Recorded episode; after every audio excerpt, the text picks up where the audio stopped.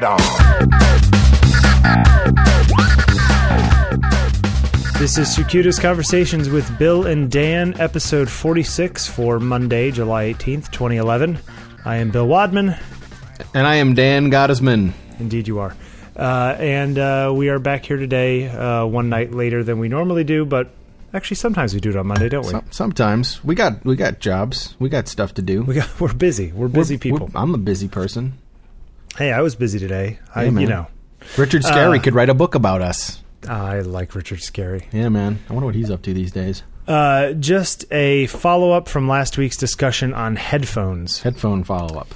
Um, I talked last week about my Etymotic HF5, I do believe is what they are. hmm Um, they broke today, That sucks. which, uh, you know, isn't that bad because they actually broke last year. And I wrote Etymotic and said, "Hey, what are you gonna? You know, can you help me out? Can I send these in?" And they basically said, "Well, uh, yeah, you have a two-year warranty on them. Send them in, and we'll fix it." Huh. And I did, and they sent me back like a brand new pair, like in a plastic bag as opposed to in blister pack, but essentially same thing. Sure. Um, which was very nice of them, and I give them big kudos for actually being a big support people. Nice. Um, but I went today and I looked, and apparently I bought them in April of 2009. wah wah. So they are past the date. Now here's the thing: to repair them, the there's a, a flat fee for each different kind of headphone they make. Uh huh. Now these headphones are normally like 160 bucks or something. Sure. Uh, the flat fee out of warranty repair is $85. Hmm. However, Amazon sells brand new ones for $95. Well, there you go. So, but here's here's the here's the big thing. Yeah. These lasted me 2 years, but I had to replace them once in the middle there. Uh huh. before I got these, originally I had a better pair of Etymotics. They make like one super high end one called the ER4, mm-hmm. um, which I lost again at Imogen Heap's birthday party. Brr. I I know it was somebody on her staff. They're listening to my headphones right now. Anyway, the point is, I had those for like two or three years, and they were great, and they never broke. So they have a new version of the ER4 called the PT or something like that Uh huh. uh, which are like a buck eighty nine on Amazon. So I'm s- considering just sort of going whole hog and getting a, even the better pair, Yeah. as it were, like investing in the pair Sure. that hopefully will last longer. I've had similar uh, experiences, man. Uh, like you know, as I've mentioned before, I've uh, I've been a Shure uh, customer for a really long time now, five or six years, and I've always opted for the higher end one. You know, the higher end headphone. The first time around, I think I just went with the the highest end single driver models, and then when those, I think I lost those um, they fell out of my pocket. I remember like like at a movie theater or something like that, or something happened, and it, and it was I was too far away. You know, I was Yeah. like already on the train in the subway. You know, before I realized it, and there's no, nothing I could do to go back and find it. Sure. Um, and then when when it came down to you know to replace them, then I was like, you know what, I really like these. I'm going to go for the the two driver model, and I spent a little bit more. And um, I've had good experience with their with their warranty service as well. They've done the same sort of thing where it's like, okay, well, you have two years, and send it in, and we'll see what we can do. And Yeah. each time they send back um, a brand new set. Um, and and then with I told you what this last time around, They upgraded you. they did because they I guess they they they've been really you know hustling on this on this uh, product line and they they they discontinued the one I had it and it was still within the two year period. You know, it's not like I Yeah. had an old particularly old model, but uh, but I got this really great new one. And what's really kind of nice is that I think. The the I've, I've had to send stuff in now twice, you know, over five years. The- One one with one set and one with the other set. Um, the the both times I want to say the problem was related to the cable, like the connector, you know, Yeah. not Yep. the actual dr- drivers themselves. Like like I was just getting static, like the you know the cable wears out because you know you wind it up and you stick it in your Yeah. pocket or whatever. And what I'm really kind of psyched about with these new these newest ones that I have, the 425s, is that they have um, removable. Uh, like the, the drivers, the actual headphones are removable from the cable. Yep. So I would imagine that even if they do eventually fall out of warranty and I do have to, you know, pay to replace them, getting the new cables only costs, you know, like what, 50 bucks at the most, right? Yeah, yeah. So- The, these the high end Etymotics also are removable driver from the cable, and it's it's funny because you could actually they had like two different models or three different models of, of the high end ones, and they're all very very similar. It's like you could actually convert one into the other by swapping the cable and swapping you know some resistor somewhere or whatever it is. Nice. Um, so yeah, so I'm thinking of just diving in and getting the better ones, and it's funny because there's a guy named I think his actual name is Steve Guttenberg, Huh. who writes uh, an audiophile column for CNET now, but he's like sort of an old school audiophile kind of guy Uh-huh. who's written for everything for 20 years, Uh-huh. and uh, his go-to headphones forever have been the ER4s, which are the ones that I lost. Um, and though I had the ER4Ss, which are actually they're flatter but they're harder to drive, so you generally don't want to use them with a phone or a, or a iPod, that kind of thing. They're designed for like plugging into a headphone amp. They worked Sure. fine plugging into the i- uh, into a phone, but just not as good. Uh-huh. Um, the portable version were these uh, ER4Ps or whatever. Anyway, so he got a, hand, a hold of the new one, the PTs, and compared them to the old S's, and he says that you know that that they've actually improved a little bit. So they might even be better than the other ones that I had. So Wow. uh, apparently the, the super high end ones come with like a measurement graph of how closely matched the drivers are in both ears. Ooh. Yeah, and and that to be this, they have to be within a half a dB across the entire spectrum. Wow. Yeah, it's kind of nuts. They're Fancy. like these are like super, you know, dorky ones. So Yeah. they're usually like 300 bucks. So a buck 89, it's kind of like you know, might want to just jump in. Yeah. So anyway, just Anyway. a little a little follow up on the headphone talk. Nice.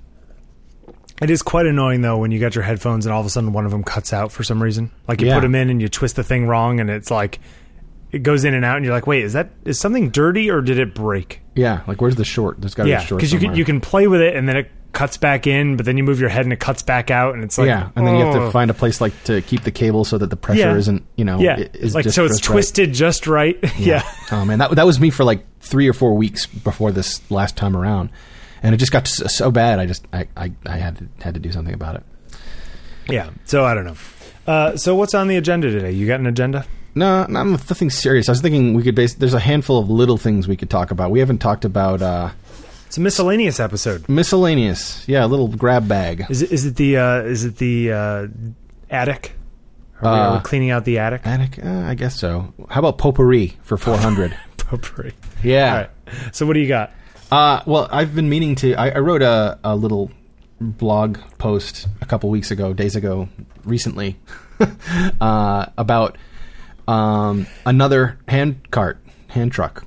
You love those hand carts. I know, I know. I'm a I'm a freak with the trucks, with the hand trucks. Um, yeah, I guess a couple of months ago, I wrote a pretty big um, thing about you know m- the various hand trucks that I've uh, had experience with and how I like them and what I use them for. And I had just at that point purchased this you know this silver. You know, it, it looked basically like the the same kind of hand truck that the that you'd see like with uh, those Xerox technicians pushing around with all their tools on it. Those are, so the, the it folds time. folds down like metal bars fold down from the vertical thing to fold Yeah. to the ground. Exactly the the the handles. Uh, it, do, it- now, do they come with their bungee cords or do they, are those yeah, extra? they they come with those. Yeah. Okay. The- the- so the desi- there's a classic design which is basically it's all chrome.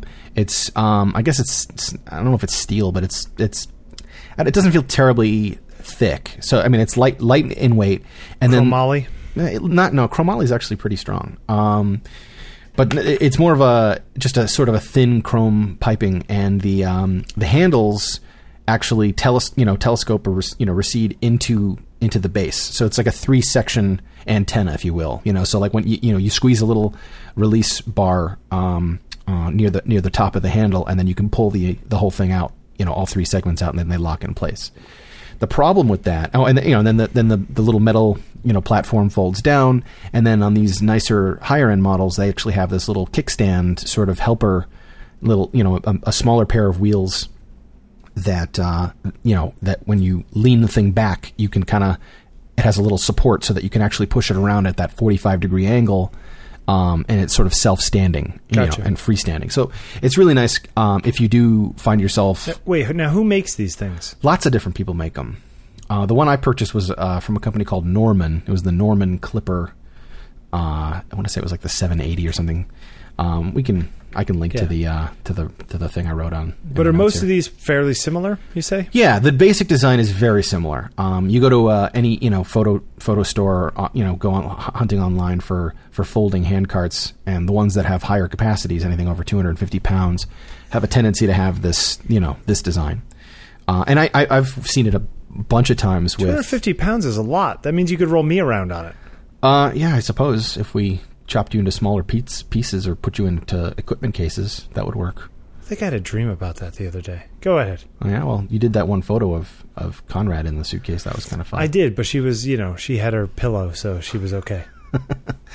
Uh, anyway, uh, to my dismay, that new cart that I'd purchased um, suffered from the same uh, problem that you know I'd, I'd seen time and time again uh, with that design, and that is when you do put a bunch of heavy crap on this cart and you lean it over, um, the the the handles because they're not terribly rigid, they bend, and then it kind of has like this weird sort of a sway or flex to it, uh, not in a good way, you know, and, Yeah. and and then it gets to the point where it gets so bent that you can't even fully retract the handle properly. Like I, I can only get two out of the three segments to Like the two fold. handles, as you're pulling, start to kind of yaw left and right. Like the whole thing kind of. No, no, it's more forward and backward.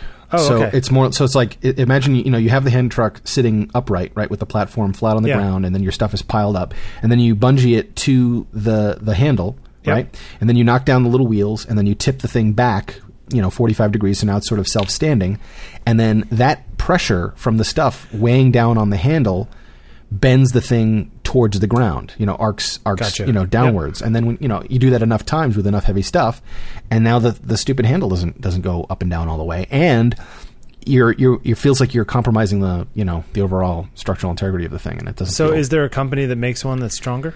well, there are lots of higher end ones that are much more expensive and really heavy, and um, the two that uh, I had to, I, I, I was gonna, you know, I decided it was time to upgrade because the, the the big thing again, just to sort of reiterate why this is, you know, as big of a deal for me as it is, is because I I have a a pretty reasonable amount of, of walking to do with the cart. Um, my older carts, the the ones that are lighter in weight and you know don't have the higher capacity, weren't as big of a deal because my commute to the train or to you know to the car or whatever wasn't more than a block or two. You know, it was you know I was maybe pushing it uh, you know and holding it out holding it up for you know five or ten minutes. But these days, since I've moved to this this you know new apartment, um, it's kind of a blessing and a curse because I am actually really well situated uh, between many different train lines, you know, four or five of them, but they're all about equidistant away, you know, at the same distance from my apartment, and that's that's more of like a ten to fifteen minute walk. Sure. Uh, especially if I want to go to the handicapped, uh, you know, elevator specific entrances. So it's like even though this one this one stop is a little closer to me, if I want to take the elevator, I got to go a little further out of my way. Do they give you crap if you take one of those on an escalator? I've never gotten a, a, an ounce of crap Okay. from that. No, and I, honestly, escalators are not the best. I mean, don't get me wrong. I'll take an escalator uh, over the s- stairs any day. But if Yeah. there's an elevator, I will push the. You know, I will go all the way to the end of the platform just to take the elevator, just because it's it's it's easier. I've seen you do it. Yeah, it's safer. Um, so so yeah, so since I am pushing it, you know, for I am having to hold up that weight for that much longer. Uh, having the cart self, you know, self standing is uh, is is a higher priority for me. So um, this is obviously not a not a, a new issue. There's there's people who have been in my position for many many years now, and there are lots of cool choices out there. Uh, and there's a company act- actually there out there called um, Rock and Roller, I think Okay. uh, and they kind of cater to musicians. Uh, and they make this pretty standard design cart where it it, it, uh, it its primary function is as what I would call like um, like a flatbed cart, where you know it has you know it, you know it it basically it has four wheels on the ground and you know a long wheelbase you know so so it's designed to be pushed like you know four four wheels on the ground at all time and you know there's a flat completely you know Now, is horizontal that harder to use in the city when there's people on the on the street and stuff? yeah, it doesn't. It's nowhere near as maneuverable or um, manageable as a as a as a more of a traditional hand truck, which you know is traditionally on two wheels that can be stood upright, you know, in a sort of a stack fashion. So, like if you are going into an elevator or you know into a smaller space. having this giant, you know, flatbed with a huge footprint like that is nowhere near as as uh, as nimble or manageable than than you know a hand truck that you can at least you know temporarily tip forward and its footprint is only as big as the uh, you know Gotcha, the, the yeah. little plate. So that's where those leaning hand trucks, those you know those helper wheels come in really handy, so that you know you can use the helper wheels for for the bulk of your of your uh, of your pushing around, uh, and then when the time comes, you can flip them out of the way, and then either you know get in an elevator or on on some designs they actually double as stair guides, so that you can actually you know guide your cart up and down some stairs. yeah. yeah, which is nice. So um, a while ago, I. I uh, discovered I, I can't remember it was probably on some music blog that I read. Um, they announced this new company called Gruv Gear, G R U V G E A R, and they have this pretty cool um, cart design, which targeted my what what you know what turned out to be my number one issue, which was that handle bending thing. They their their design um, is similar to the rock and roller design in that um, it has just two segments and it uses a hinge instead of uh, you know a telescoping retracting design.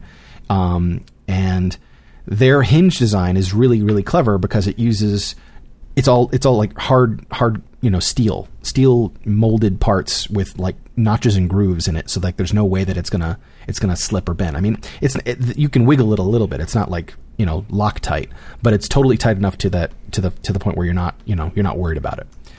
And um and I just I've just totally fallen in love with this darn thing, man. Um, it's a combination of, of the way that the uh, that, that the that the the uh, the thing folds together. It's not the most compact. It's in fact it's it's the biggest hand truck I've ever owned physically. It, you know, even when it's in its most compact folded up state, it's still a lot bigger. But it's got really big wheels, um, and and as you probably know, the bigger the wheels, the easier it is to push and you know handle things like cracks in the sidewalk or Yep. you know like uh, hoses or cables that you might un- encounter you know walking around. Um, and the way that they d- designed the helper wheels they actually put them really really far back. So it actually is almost like a little flatbed truck but it's got a really small footprint. And and the des- the way they designed the, the the way that the the wheels sort of deploy and you know retract it's really quick and you don't need to like you don't need you can even do it with one hand. I mean you know it's not like you need to un- unscrew something and then adjust something else and then lock it and this and that. It's basically just a little one handle pull like a, spring loaded pull handle. You pull it you know pulling the pin out of the out of the hole and then you slide the the support arm out of the way and then it uses a little velcro kind of like a cable wrap uh, just to just to keep it in place you know when it's when it's not in use You love Um, your you love your hand trucks. I do, man. This is such a great fucking product. Um, and I wrote up, you know, a pretty detailed account of basically what I just told you Right. uh, on my blog, and I just wanted to make make uh, make it known that if you're in the market for a kick-ass hand truck, this is definitely one to consider. We, we can put the link in the show notes. yes, we can. Hey, you know, uh, Heather and I watched uh, Source Code the other day. Mm-hmm. We got around to watching it. Jake Now- Gyllenhaal. Yeah, so well, I guess we should put up a little spoiler alert in case we talk about stuff. Yeah. Spoiler alert. Spoiler uh, alert. Yeah. So, for those who haven't seen this movie, it wasn't bad. No, I thought it was fun. Rotten Tomatoes though gives it almost a ninety percent. Really? Yeah, Oh, I wonder why. which I was a little surprised at. Huh? It was good, but it wasn't, that good. No, it wasn't that good. I kind of saw most of it coming. You know, I guess. Yeah. Well, after after the middle part, after you know, Right. the- yeah. But you know what's interesting is that any any time that there's any sort of time travel stuff, there's always that twist at the end, like this didn't happen because it happened. You know that whole thing, Right. which is uh, in, inevitably satisfying. Yeah. Do you find sure. that like I- there's something about it that's just like oh that yeah that makes me feel that weird feeling that you get when you talk about time travel that happened but didn't happen because it happened, and it's so satisfying for some reason. I hear that. I can relate. Not a bad movie. No, That gir- I like the it. girl is very pretty in that. I don't remember The the the brunette brown haired that's girl. across yeah, yeah I don't remember her name. across the hall, as it were. Across the hall. Anyway, we were talking Yeah. about it the other day, so I thought I'd throw that in there. Right on. Uh, speaking of movies, Mm. uh, I recently transferred a bunch of home movies, Oh yeah, you're talking about that. Super 8 to video. Okay. Um, apparently, you can obviously pay to have this done. Sure. I don't really want to spend the money. Plus, figuring it out is kind of half the fun. Sure. So I put out an APB on Twitter, and a friend of mine, Eleanor, Uh-huh. uh, said, "Yeah, I've got a Super 8 sitting here next to my desk at my place in Williamsburg." So we went over there. I went over there with the stuff. The Super 8 projector, right? She had a projector, right? Gotcha. Now I had four rolls of Super 8, and then I've got like eight or ten rolls of regular 8 millimeter, which apparently is two different things, Yeah, I think you're right. which makes it a giant pain in the rump. Sure. Because now I got to find an 8 millimeter projector, which are a lot more rare than the Super 8. Huh. But uh, got the Super 8, and we, we she showed me how to thread it, and it's funny. I'm pretty good, you know, with with mechanical devices and stuff. Sure. This thing was so awkward to use that like I it amazes me that your average Joe was using this back in the day. You know what I mean? Like this is yeah, yeah, man. Remember reel to reel tape? yeah. It People was in no way idiot proof. This thing. yeah, is the Um, clinical opposite of idiot proof. Yes, exactly. Um, so anyway, I just it's just it was just crazy. So we went over there. I threaded it in. She turns it on to like forward plus lamp, and the lamp doesn't light. Wah wah. Right.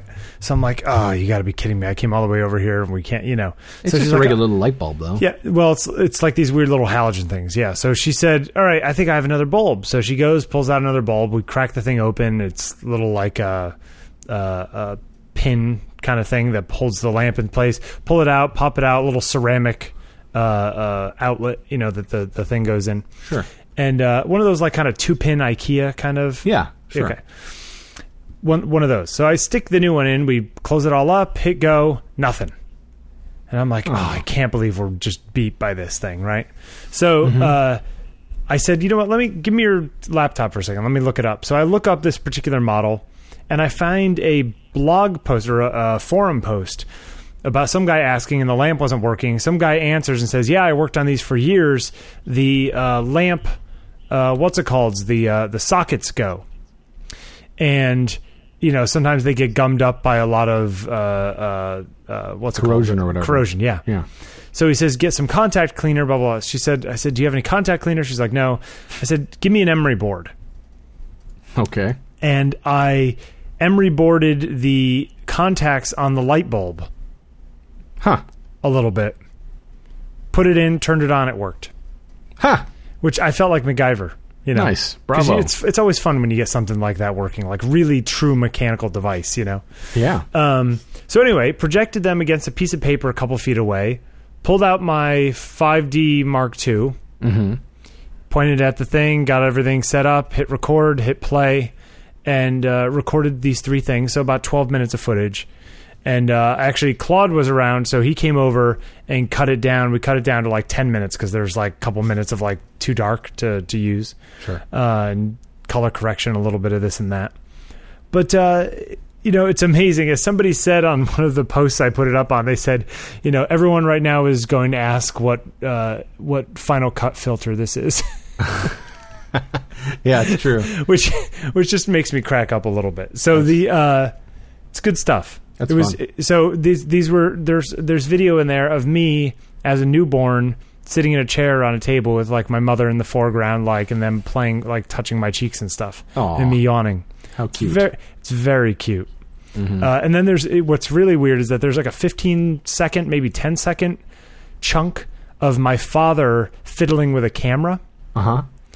and according to heather i move just like that when i'm fiddling with a camera which is funny because i mean my father you know had a camera obviously i wrote about it the other day but I, my father was not like had the camera in his hands all the time so it's not like i learned from watching him No, but some things, the camera some of You that just- stuff is just inherently, you know. yeah it's like in your um, dna or something It is. I've I've gotten similar things from my mother. Both my mother and my sister have said that there are certain things that I both like. I get certain expressions on my face, uh, and I have certain like tones of voice or or you know delivery, so to speak. You know, way, ways of Yeah. of saying things that are like identical as my dad.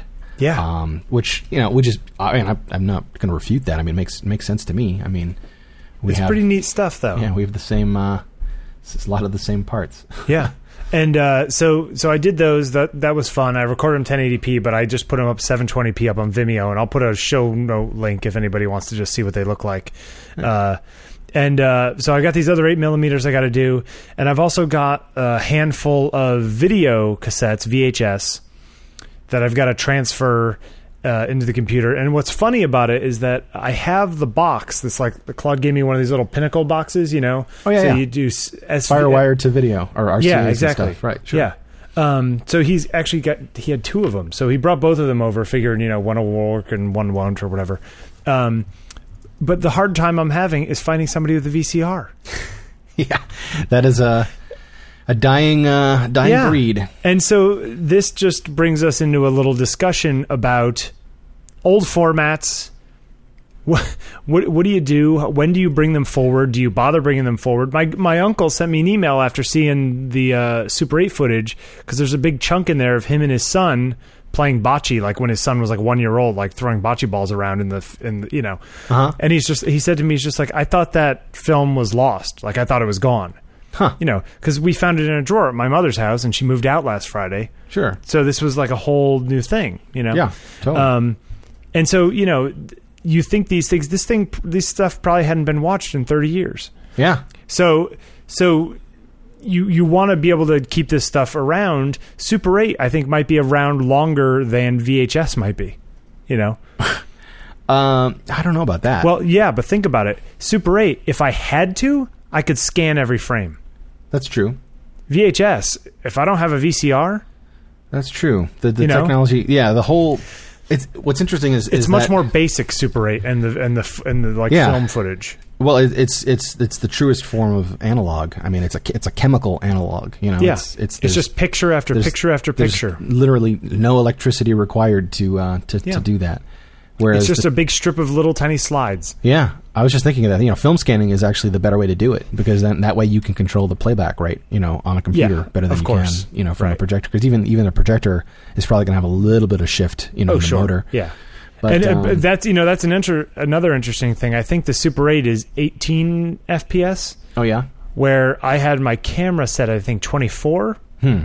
So there is a little bit of like mismatch, Yeah, but yeah, not enough for. I mean, you know what? Look, it's a Super 8 video of you know I don't care that much, Right. but it's it's. I mean, there's all that kind of stuff. Uh, the other a few weeks ago, you and I were on Skype or something, and I had pulled out uh, my zip. I have a USB zip drive. Right.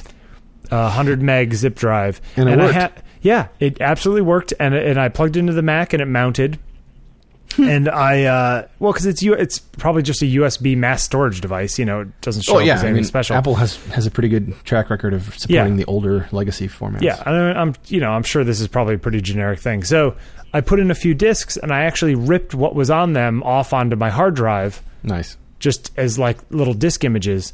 And I actually No did the of death, same. huh? Nope. And that same day, actually, I pulled out a bunch of old CDRs that I had burned like ten years ago Mm-hmm. of old client stuff or old you know pictures or whatever the heck it was, Sure. and pulled all that onto my drives that automatically get backed up too. Yeah. And I think this might be a little heads up for those of you who have a lot of this stuff around. That stuff doesn't last forever. No, you know? the, the whole hundred year. Like I remember back when CDs first came out, Kodak had these special gold CD-ROM, you know, Yep. CDRs that were like three times as expensive and guaranteed to last a hundred years or whatever. And I can remember, you know, two, ten, not even ten. Like you were lucky to get that last longer than ten years. I mean, uh, yeah, that that stuff does not last forever. Unfortunately, I think it's because the stuff it, it, it it's ink and it's technically sensitive to light.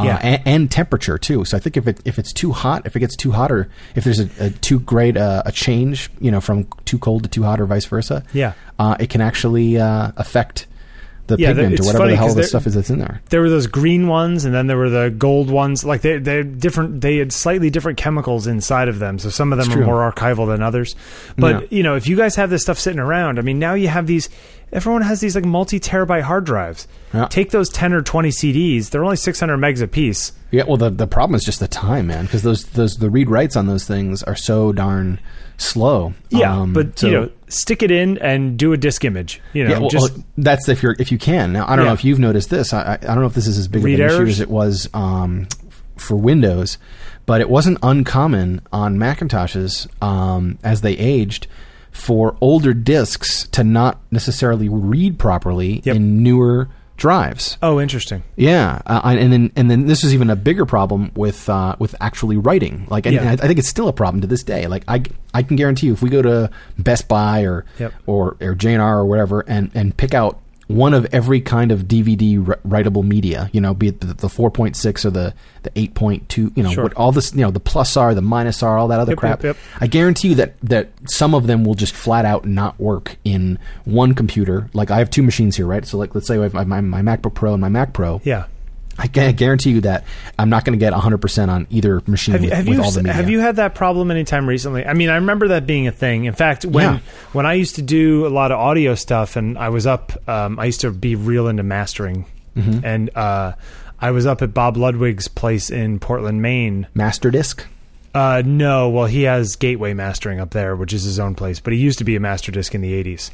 Uh-huh. Um, so he's, you know, he's, I mean, and he's got systems up there that are, you know, this is as Yeah, top of the super. line as you get. Yeah. Super high end. But I remember back then, this was 10 years ago, 12, 15 years ago, uh, you used to burn the masters at 1x because burning them at 2x, you know, Right. it's like there was there was all of this weird mumbo jumbo like uh uh fantasy stuff going on. Like I don't know that actually the bits were on there any better doing it at 1x versus 2x, you know. Well, I remember getting a similar vibe of uh, off of Pro Tools. Like when I first started using Pro Tools years and years ago, I understood. It's like when you wanted to do a bounce, and you had like you know your your 16 tracks, you know, with your DSP farm card, and you know, and you have Yeah. your your whatever the reverb. I can't remember the hell it was called, Ultraverb or whatever. Yep.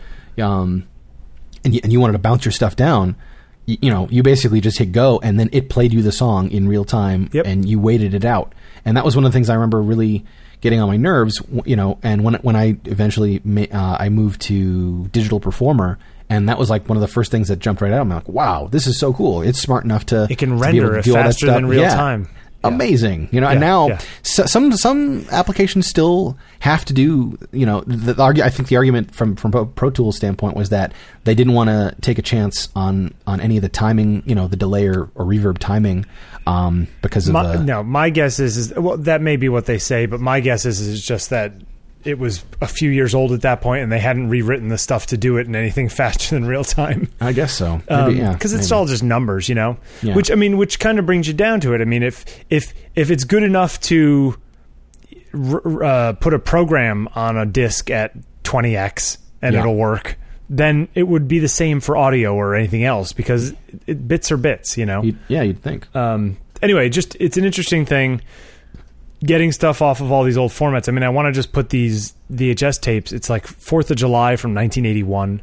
You know, that my father had one of like these first, you know, black and white cameras hooked up to a VCR that had a big battery that somebody else had to have over their shoulder. You know, like it was that kind of thing. I remember. Um, so you know, I want to put these things in some sort of more uh, official capacity, but I got to find myself a VCR. I may have to end up buying one on Amazon or something for twenty Oh, no. bucks. So, we must so know. I, I know at least. My mom has a VCR. Yeah, but it might house. not be you know going all the way up to the Upper West Side to get your mom's thing. I could spend twenty bucks and get it from Amazon. You know, That, that, that's a good point. That is a good point. and this is this is the weird thing about all this stuff. But you know, not many places even sell VCRs anymore. Well, nobody uses them anymore. Yeah, dude. well, exactly. So anyway, so if you've got old formats and you've still got the way to play them, I would take an opportunity this weekend and rip them onto something a little more modern. yeah, definitely. Uh, it's, Definitely. it's it's an interesting thing and kind of a scary one at the same time. I mean, I do all of my image work. Uh, I convert all my raw documents to DNG, Uh huh. uh, which is the the Adobe Digital raw negative. format. Yeah. Yeah. Uh, just because I figure, you know what? I bet you they're going to be able to open up DNG files a lot longer than they're going to be able to open up uh, digital Rebel raw Or, files. from CR2s or 2004. NEFs or, Yeah. or whatever else. because there's Yeah. different forms of CR2s. It's you know? true. No, it's so totally it's true. it's it's just it's just kind of crazy. So I always end up doing it, and plus the other advantage is that DNGs uh, do compression on the data that comes in. So Right. the DNG is actually smaller than the CR2 file was. So you save yourself like twenty percent of your space too. Totally. Uh, so anyway, that was that. I thought that was good stuff. Mm-hmm. Yeah. What else is on the list?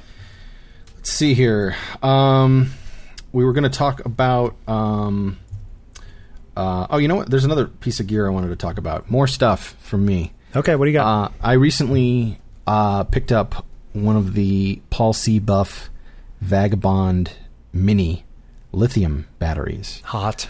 Yeah, dude, it is pretty awesome. Uh, I actually just wrapped a shoot uh, with it today, just a minute ago. Like, uh, so it was, it was, you know, its first official. I mean, I, I monkeyed around with it here at, at home, you know, for a little bit, but it was, you know, up on a stand powering a uh, a White Lightning 1600, I think, whatever the purple one is. Um, and it was awesome. I mean, we weren't cranking it full power or anything like that. I had, you know, that was the key, the main light, and then I had a couple of smaller uh, speed lights just doing little things here and there to help out. And it was just, it was keeping up. It was keep, it was kicking ass, and it's it weighs nothing. I mean, dude, it, you know, I, I could carry it in my Three and a half pounds. Yeah, dude, I could. I, I mean, yeah, I feel like Now- I carry that much in my pockets just day to day. Have you actually tried to figure out how many pops you get out of it?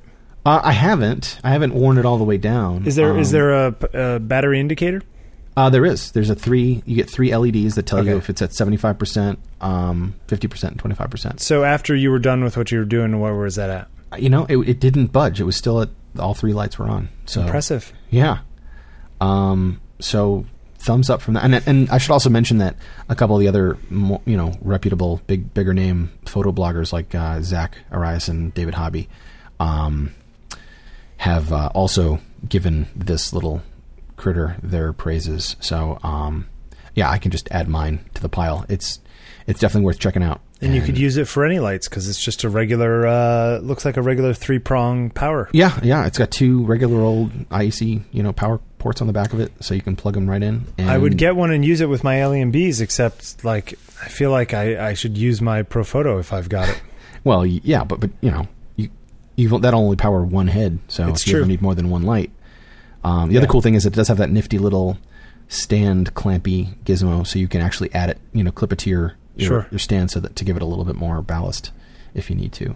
That is pretty cool. Um, uh, how much do these things cost? Like two hundred fifty bucks. Yeah, a little under three hundred bucks. Um, and then what's neat, what's neat is that the batteries are actually rechargeable and replaceable. They're modular, so in theory, you can actually have you like could have one, a couple, two or three batteries if you want. Yeah, you get multiple batteries for one unit. I mean, he's he's done a pretty good job of separating it out, um, so that you can get just what you need. I'll tell you, the buff stuff is pretty great. Yeah, you know, he has a kind of like, you know, I- the best thing I'm going to call it. I- would I would liken Paul C. Buff stuff to American cars, um, in that the graphic design and the overall user interface isn't necessarily as slick as say something from Japan or from from Germany or you know Europe in general, but you know it does what it says it's going to do. It doesn't cost a lot of money, and it's you know it's it's good stuff. You know, it's good solid stuff.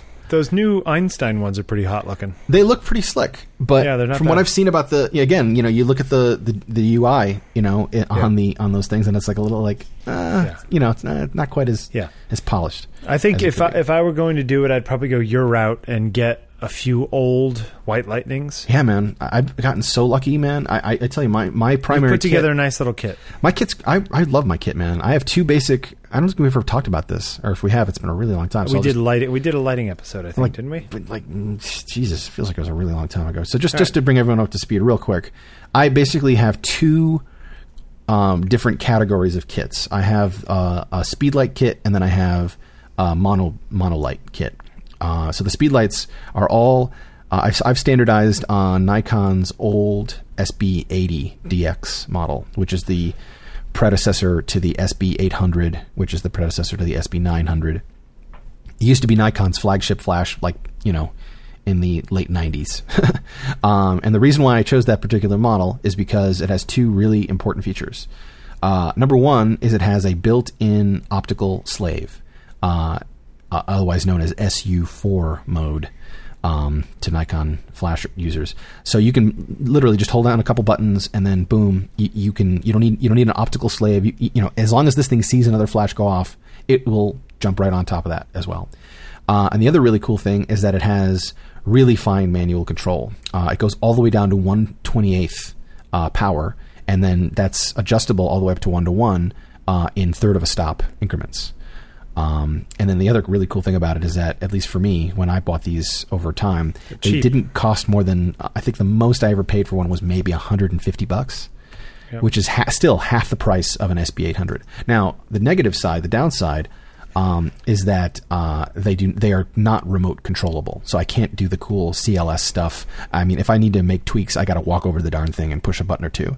Uh, and the other key thing is that they also have uh, PC ports, so that I can plug a Pocket Wizard into it if I need to. It's really frustrating how Nikon cripples some of their lower end models that without like they, Oh. they leave that crucial thing off. The there. PC port isn't on any but the highest end Canon. That's so so Flash. retarded. It's so retarded. So anyway, that's so I have a little. I have this really nice little uh, one of those crumpler buckets. I think we've talked about those. Yep. It's just like a like a camera bag insert, and that holds all four of my my uh, SB80s, uh, a couple of clamps, uh, a couple of grids, some gels. You know. You know all the basic stuff that, I, and you know my pocket wizards, basically everything that I would need, uh, except for the for the stands. And then, g- generally speaking, for those guys, I use the smaller, lighter weight five section, you know, Manfrotto um, light stands. And then on the bigger side, for bigger stuff, I, I lucked out and on Craigslist I got a really tremendous deal on a on a, a package kit of White Lightning um, lights ranging from the 800 to the 1600 uh, series and. Um, and you know, and I picked up a couple of nice cases for that. So, so that's also really nice and small and lightweight. And, um, I, you know, I'm, I'm loving it. It's it's really worked out really well for me. So between you know for big stuff or, or small stuff, I'm I'm I'm generally covered. Yeah, the uh, it's funny because like I did a shoot today of this woman, and uh, I brought the little thing that I normally do, which is my little fold up stand, the bracket, one speed light, transmitter, and a 32 inch soft lighter, Uh huh. uh, and then like three primes, and uh, it's just amazing though, like how much you can do with very little gear if you're going for something simple. You know, if Yeah. you're not trying to do lots of rim lights and hair lights and whatever. Sure. Um, you don't actually need that much gear anymore. I mean, you know, just because you can crank it up to 800 or 1600 or 400 or, you know, of course. Um, it's just, it's pretty cool. Technology is a handy, handy thing. Totally. Uh, Um, it's good stuff. So yeah. Uh, so the, hey, you know it's it's funny because uh, last week I took this picture of Heather with an Atari. hmm Did we talk about the Atari last week? um. I got sent an Atari 2600, Yeah. Well, I, I I know you and I have spoken about it. I don't think we Yeah. mentioned it on the podcast. uh, which is really funny because I don't have a TV to plug it into. Right. Um, but it, I think it would work. So anyway, we were just playing with it. I said, let's do something with it. So Heather, you know, put her hair up in pigtails, and and we threw down the uh, Atari in front of a chair. I did this wide angle thing, and I shot w- what for me is probably a more a less Bill Wadman kind of picture in that I used a ring light and uh, like an overhead hair light kind of thing. Mm-hmm. Um, the problem with I have the uh, the Paul Buff Alien Bees ring light that I don't use all that often, but I bought a few years ago just to play with some stuff. So you have two ring lights. No, I just have the one. I thought you had the the Profoto one too. I do not have the Profoto one. Ah. Uh, I have the Buff one, but the problem with it is that uh, even at its lowest power setting, Yeah, at the hot. distances that I want to do, it's still way too hot. It's like you got to stop down to F11 to use the damn thing, Yeah. like at its lowest power. I know. Um, so it was funny. We were shooting, and like, yeah, I think I was shooting at f11 at ISO 100. So it's kind of like, it's great. It's fine if you know you have other lights that can keep up with it, but if you are trying to build something up with some smaller lights or from further distance or whatever it is, like the ratios just get screwy. I had the Um, same problem. I have an old, old Sun Pack ring light that my dad got when he, Old you know, when he was sh- shooting his like macro. yeah for like coin collections and stamps and stuff. Yeah. And I tried using it on people every once. Well, it's it's it's really old school in that it, it's it's designed to be screwed onto the front of a 52 millimeter filter, you know, lens. Yeah, little thing. Um, so you know, today's you know, I think I, I- almost all my lenses are 72 millimeter uh, in diameter, so it w- don't, doesn't work on the larger, longer, nicer glass. But I have a few smaller lenses that it would work on. But man, it is just too darn hot. Yeah. you know? I, even at its lowest power, it's like it's just it, it cooks everything. Yeah. So it's just it's just frustrating. But it I mean, I guess was. if you think about it for macro stuff, you're going to be shooting at like an F16 or an you're F. going to be yeah. 15 You're anyway, going to so- want it bright. You're gonna yeah, uh, you're gonna want it as all that detail. for this picture it was just funny because I ended up having to yeah I toned it down and had the top one hot and you know did the best I could and it worked you know that kind of thing but uh, I was like whenever I use a ring light I was like having the background far enough away or the or another light in the back So you don't get the sort- stupid halo effect. yeah or Yeah. to reduce the halo it just it just it's so telling and so kind of ugly to me. I, I just yeah, I do not like that look. at Although you know, it's funny. The other day too, I tried like a little Terry Richardson thing. oh yeah, I saw that. Yeah. Uh, it's it's it's funny to get the on-camera flash thing. I actually turned my flash upside down, Uh-huh. so the flash part was as close to the lens as I could possibly get it. No, that's how they do that. Yeah, exactly. But it was just kind of like it's just it's funny how easy. you know what he's doing is nothing. You know, and yet he builds an entire career on this thing Well, the other thing of, you- of you- getting hot models to do terrible things to him while he takes pictures. well, and he also has a pretty talented staff of retouchers uh, Yeah. finishing his work for him Yeah, as well. yeah. So it's just it's like it's doubly annoying because it's like you're not even doing anything. Hey, Um, man, you gotta. what are you gonna there. do? You gotta be there. yeah. That's how it Uh, what else is on the list?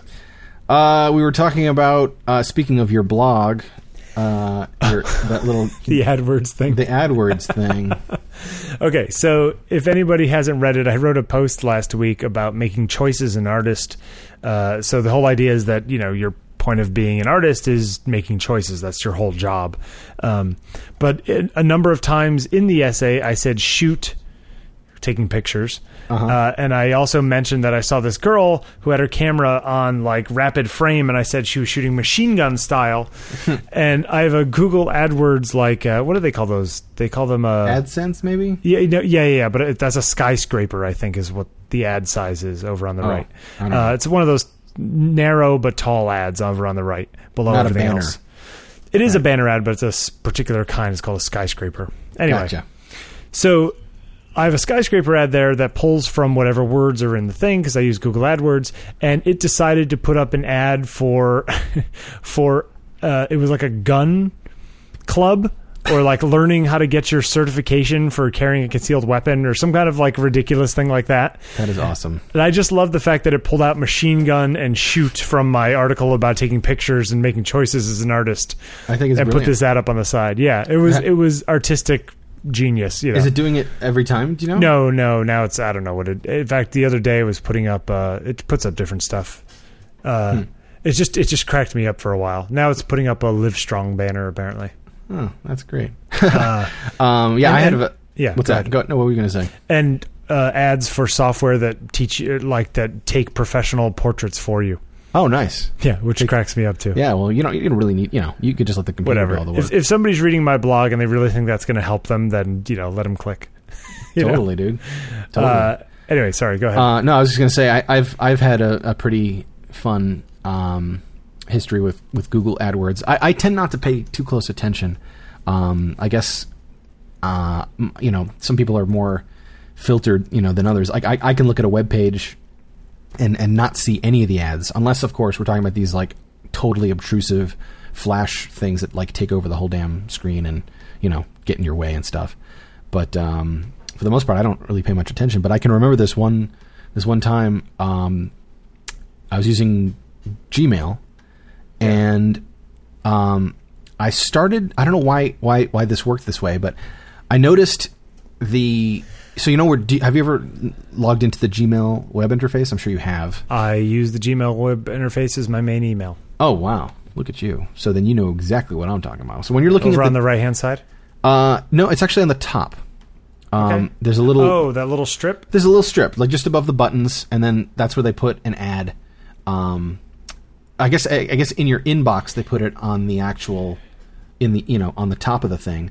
But Yeah. then if you click on something, uh, you click on a message, the ad there's an ad at the top of the bar, and then there's sometimes some some stuff that gets put on the side. Sure. And um, so I was sitting there looking at it, and for whatever reason, my eye was drawn to the side, and as opposed to the message. And then the ad, you know, proceeded to. It was an ad to to. Uh, I think it was to learn about how to protect yourself against uh, the Nigerian, um, you know, email Scammer? Yeah, scams. yeah. And, and, I'm- and I'm like, oh, that's interesting. And then I, then my eyes moved to the body of the message, and sure enough, I'm looking at a Nigerian email scam message. Oh, that's excellent. That's so excellent. really funny that that like Google is so good at it. They Yeah. actually detected that you know that it was a and it, it, it didn't get caught by the spam filter Yeah, either. yeah. That was really funny. So the AdSense was smart enough to detect that that you know my ad was was Nigerian, even um, though the spam filter but the didn't. spam filter wasn't. which Yeah. is funny because the Google spam filter is pretty excellent. It's pretty overall. great. I- I gotta I, get I get zero false positives and maybe one every couple days Oh. of something else. And even even so, it's something kind of vague, like Yeah. it could be a real real email. totally. Um, you know, some people get upset about the privacy implications of Google AdWords reading your email. You know, of course, that's the whole reason they can give it to you for free is that they're doing all this data mining. Um, but I don't really care as long as they're not attaching it to me in any way. You know, if it's just a bunch of anonymous data that they're throwing into a bucket with a bunch of other anonymous data, right. uh, or okay, they read this thing that says that I was talking about California, and so it shows me a car ad on the right hand side, you know, for rental car, hmm whatever, you know. Uh, if if that's if that's what I, I have to do to get free good email everywhere in the world, I'm willing Right. to make that that jump. But it is funny, Google AdWords, man. It's just it's it's funny how it picks stuff up like that. I think it's awesome. In fact, I bet you, you know, there's got to be a website somewhere that sort of does a, you know, best examples of AdWord mistakes. Uh, yeah, well, actually, I have a, friend of mine um, has a, a blog. I don't know if he, how regularly he keeps it up, um, but he and, and he's not the only one who does this. But uh, you know how a couple of years ago Google introduced that live the live search Sure. thing. So Yep. it, it, it you know as soon as you start typing, Yeah. it starts you know assuming what you're going to guess, and then every once in a while you'll start like, how do I you know, Yeah. and then and then it You comes up with all stuff. these like there's like a you know yeah so he he does a, a blog of that stuff i think his his is we, we don't lie to google i think is the name of his blog uh, i'll look it up and, and put it in Okay. the notes and some of them are some of them are pretty fun Oh yeah, yeah. It's uh, it, it's what happens. It's like um, this weird propagation of information out of chaos. You know, it's like information comes out of this huge, gigantic, quasi billion terabyte database that that Google has. I remember reading one uh, one last thing. I remember reading an article all about how Google uses right off the shelf. They don't use RAID hard drives. They just use your regular crappy consumer ones. no well they have their own whole Yeah. their own custom Yeah. way of doing everything but they use so many hard drives that they put out a report on what drives were the most reliable because they use Oh, based on they- their personal yeah experience. because they just buy them commodity whichever one's cheapest you know for what they need and uh, so they have like every brand every model and they actually did a rundown because they use so many drives that they are a sample unto themselves yeah you know, which I thought was pretty great. Uh, I'll have to find that. We'll have to find that and put that in the show notes too, because it was kind of interesting. Just that they use so many drives and they expect them to fail. Like Well, they're yeah. just, you know, they they they're almost just like, you know what, we're going to get two percent failure rate with RAID drives. We'll get four percent failure rate with regular drives. Screw it. We'll just have an extra ten percent of drives to cover the difference. You know. Well, Uh, and I mean, on the larger scale, man, I remember when I was into the IT thing, um, and I started doing some. I, I got, you know, I got pulled into some sort of a large scale storage thing, and I wound up cl- going down the the enterprise storage rabbit hole. And uh, there's a there's a big company out there. I don't I don't remember who. I think it got bought at this point, but there's a company called EMC. Sure. Um, and, you know, five ten years ago, those guys were one of the biggest names I think in they still are. They're owned by somebody. yeah, I think they're owned by a bigger company, but that was the company that you would call like if you need you know petabytes of data, and like they had Premier service where you know a dude would be issued on site like within an hour of a problem happening if you Yeah. if you wanted to pay for it. Um, and a friend of mine was a consultant for the you know he he's he actually you know rec, you know had a rep and worked with those dudes and, and knew about that stuff really intimately, and he was telling me how um, when these guys design these these uh, these arrays, these giant you know rooms full of hard drives, Yeah. um, wh- anytime the array gets restarted, like the you know the whole thing needs to be powered down and powered back up again. Yeah. There's a guarantee. There's like a I can't. He had a great name for it. I cannot remember what it was. Like some sort of a triage rate or something. You know, like a Yeah. like a technical term where it's like we know that something X like along like ten, you know, five to ten percent of these drives are not going to come back up when we when we turn them back off. You know, turn them Yeah. off and back on again. Which I thought was, you know, amazing. I mean, it makes it makes tons of sense because Sure. you know these things just are, you know, they're not that well. Put I, you know, it's funny. I've noticed though in the past few years that the drives I'm using now and the drives I've been using for the past couple of years, yeah, I have less issues with them. Like the old drives, they used to get louder as they got older and that kind of stuff. yeah. They used to get dustier and yeah. noisier. Newer drives with the fluid bearings and the whole thing. It's just they kind of it's just these drives I've had like no pro- um, knock on wood, but you know what I mean. Mm-hmm. Like I've I've had really good luck with modern drives. Somehow they feel like they're more stable. I don't Yeah, know. I- I Cooler. I, I've- also been using the 5400 RPM drives because they're so the areal density is so high Right. that the access time is a little slower than the 72, but they're still so fast on transfer rate that it doesn't matter. Yeah. Uh, it just is my storage for my photos.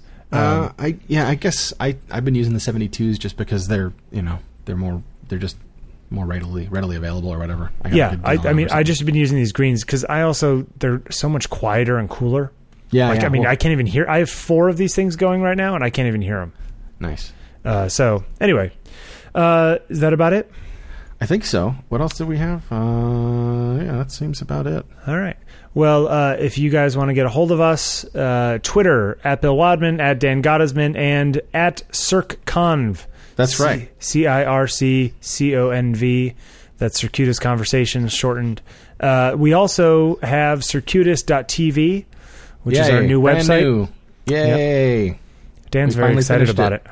Well, Yeah. it, it's just been it's, It's been in good shape. We've needed it for a while, and Yeah. now it's finally active. So we will be Um, posting new episodes and show notes on there going forward. Circuitous.tv. Uh, Right. And uh, if anybody, That's also where you should leave your feedback uh, Yes. and any ideas. And please, please, if there's anything else that you guys uh, want us to talk about, we love to hear from you. Suggestions. Um, we like answering questions. Yeah, people like asking us questions, and we like answering them. Uh, and so that's a great place to do that. Just go to Circuitous TV and just add a t- uh, comment to the latest episode, um, and we will happily address that. And then again, uh, we thank you for your your positive reviews uh, and ratings on the iTunes Music Store. I, I noticed there's one or two more, which is terrific. Uh, and please keep up that uh, that stuff for us because we like it a lot.